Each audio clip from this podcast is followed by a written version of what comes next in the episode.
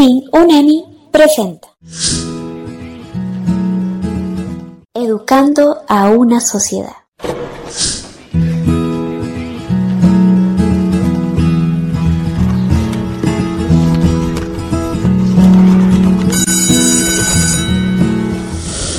Saludos, quien les habla Jennifer Jaramillo les da la bienvenida a este último podcast donde te daremos a conocer el último tipo de violencia y el más importante que está actualmente dando un gran impacto tanto en el ámbito educativo como social. En este último segmento, para ya cerrar todo este tema que abarca de la violencia, pues mis compañeras y yo hablaremos sobre la violencia escolar.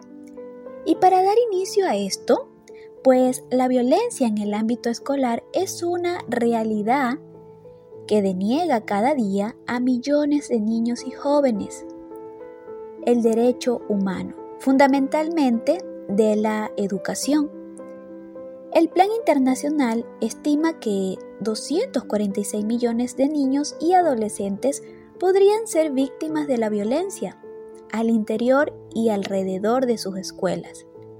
Este fenómeno afecta desproporcionadamente a las niñas y así como a aquellos que presuntamente no se ajustan a las normas sexuales y de género predominantes. En este último segmento, para ya cerrar todo este tema que abarca de la violencia, pues mis compañeras y yo hablaremos sobre la violencia escolar. Y para dar inicio a esto, pues la violencia en el ámbito escolar es una realidad que deniega cada día a millones de niños y jóvenes el derecho humano, fundamentalmente de la educación. El Plan Internacional estima que 246 millones de niños y adolescentes podrían ser víctimas de la violencia al interior y alrededor de sus escuelas. Este fenómeno afecta desproporcionadamente a las niñas y así como a aquellos que presuntamente no se ajustan a las normas sexuales y de género predominantes. Entonces, se entiende por violencia escolar la acción u omisión intencionadamente dañina ejercida entre miembros de la comunidad educativa, como estudiantes, docentes, padres, madres, representantes, personal administrativo, y que se produce dentro de los espacios físicos que le son propios a estas, como las instalaciones escolares, bien en otros espacios directamente relacionados con lo escolar como los alrededores de la escuela o lugares donde se desarrollan actividades extraescolares. También se refiere a todas las actitudes agresivas, intencionadas y repetidas, adoptadas por uno o más estudiantes contra otro y otros para hacer daño.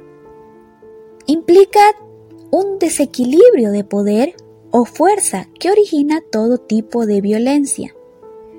Según datos de la Organización Mundial de la Salud afirma que el acoso escolar provoca trastornos en la salud mental de niños y niñas, y en especial en los adolescentes. y no vayan a molestar a sus compañeros. ¿Entendieron, niños? Y tú, niño nuevo, ponte las pilas. ¿Qué?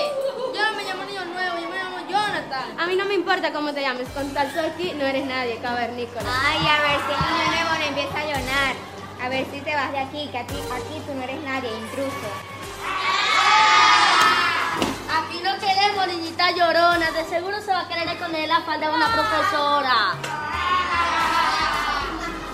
Déjenlo en paz. Tú cállate, chimosa, y mejor ver para recibir a la profesora. Déjenlo en paz, es su primer día de clases, déjenlo tranquilo. Me importa un comino si es su primer día de clases y a ver si te peinas diferente porque pareces una niñita con tanto gel en el cabello. La profesora dijo que nadie se levantara. Ay, en serio, mira cómo tiemblo. Cállate, Javiercito, que a ti nadie te pidió tu opinión. Ahora, Melissa Bajaña dará más detalles sobre este tema. tenemos a los principales tipos de violencia escolar. Tenemos a la violencia del docente al alumno. Se refiere a aquellos actos violentos realizados por los docentes hacia los alumnos valiéndose de la autoridad que les confiere su cargo. Asimismo, la violencia del alumno al docente, que este tipo de violencia constituye actos de violencia física, psicológica y verbal. Por ejemplo, burlarse de la ropa del docente, decirle insultos y groserías durante y fuera de la clase, también como amenazas de muerte, entre otros. La exclusión. Este tipo de violencia se presenta cuando un grupo de alumnos decide hacer a un lado a un alumno. Actúan como si esta persona no existiera, haciéndose que éste se aísle. La exclusión es un tipo de violencia psicológica y puede llegar a ser una de las causas más comunes del suicidio. La intimidación es el acto de infundir miedo mediante amenazas y valerse de él para que las víctimas hagan lo que el victimario desea. Por otro lado tenemos la violencia sexual, que sucede cuando existe la presencia de conductas sexuales inapropiadas dentro de la comunidad educativa. También se constituye todas las insinuaciones sexuales, mostrar los genitales y contacto físico sin consentimiento, así como roces de piel con la mano o alguna otra parte del cuerpo y hasta forzar el acto sexual. Este tipo de violencia puede ser realizado por un docente a un alumno o viceversa, por un alumno a otro alumno, por un docente a otro docente, entre otros. La coacción se refiere a la violencia ejercida sobre alguien con el objeto de obligar a que haga algo que esa persona no quiere es igual a la intimidación ya que utiliza las amenazas para lograr lo que desea. Tenemos al bullying, acoso escolar u hostigamiento, que es un acto de violencia realizado de forma reiterada. Se refiere a todo tipo de maltrato, ya sea burlas, maltrato físico, entre otros, realizado a un alumno, profesor u otro miembro de la comunidad educativa. El acoso escolar es uno de los tipos de violencia más común y una de las causas del suicidio en adolescentes.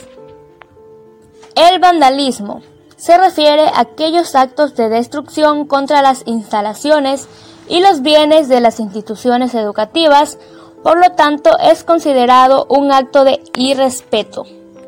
La violencia entre el personal docente este tipo de violencia no es muy común en la comunidad educativa. Se refiere a todas aquellas burlas y maltratos realizados por un docente hacia otro. Y sin dejar atrás la violencia de los padres y representantes a los docentes. Consiste en todas aquellas amenazas y daños físicos realizados por los padres y representantes hacia los docentes cuáles pueden ser las causas del acoso escolar. Puede ser la falta de control, la actitud violenta irritable, impulsiva e intolerante y muestras de autoridad exagerada, relaciones sociales y familiares problemáticas y pérdida de interés por los estudios y fracaso escolar. Y una de las consecuencias puede ser la baja autoestima, las actitudes pasivas, trastorno emocional, depresión, ansiedad y pensamientos suicidas, así también como los sentimientos de culpabilidad, entre otras. Oye, ¿qué? Eres un abusivo. Te aprovechas por ser más grande. Ni tú ni nadie puede maltratarnos, menos quitarnos nuestras cosas, molestarnos o pegarnos. Los niños debemos ser respetados y nadie debe abusar de nosotros. Se lo vamos a decir a todos los niños, a los maestros y hasta a nuestros papás. Gracias, amigos. Recuerda que todos deben respetarte, Pedro, aunque seas más chiquito. No debemos dejarnos de los abusivos. Yo no voy a quedar callado. Esto lo va a hacer mis padres y la profesora. Los golpes no solucionan nada. Y para concluir este tema, mi compañera Priscila Maldonado dirá algunas recomendaciones. Para dar por concluido con el programa de la violencia escolar, es importante tener en cuenta y claro, como indicaron mis compañeras, que el acoso escolar se diferencia por ocurrir de forma reiterativa e intencional.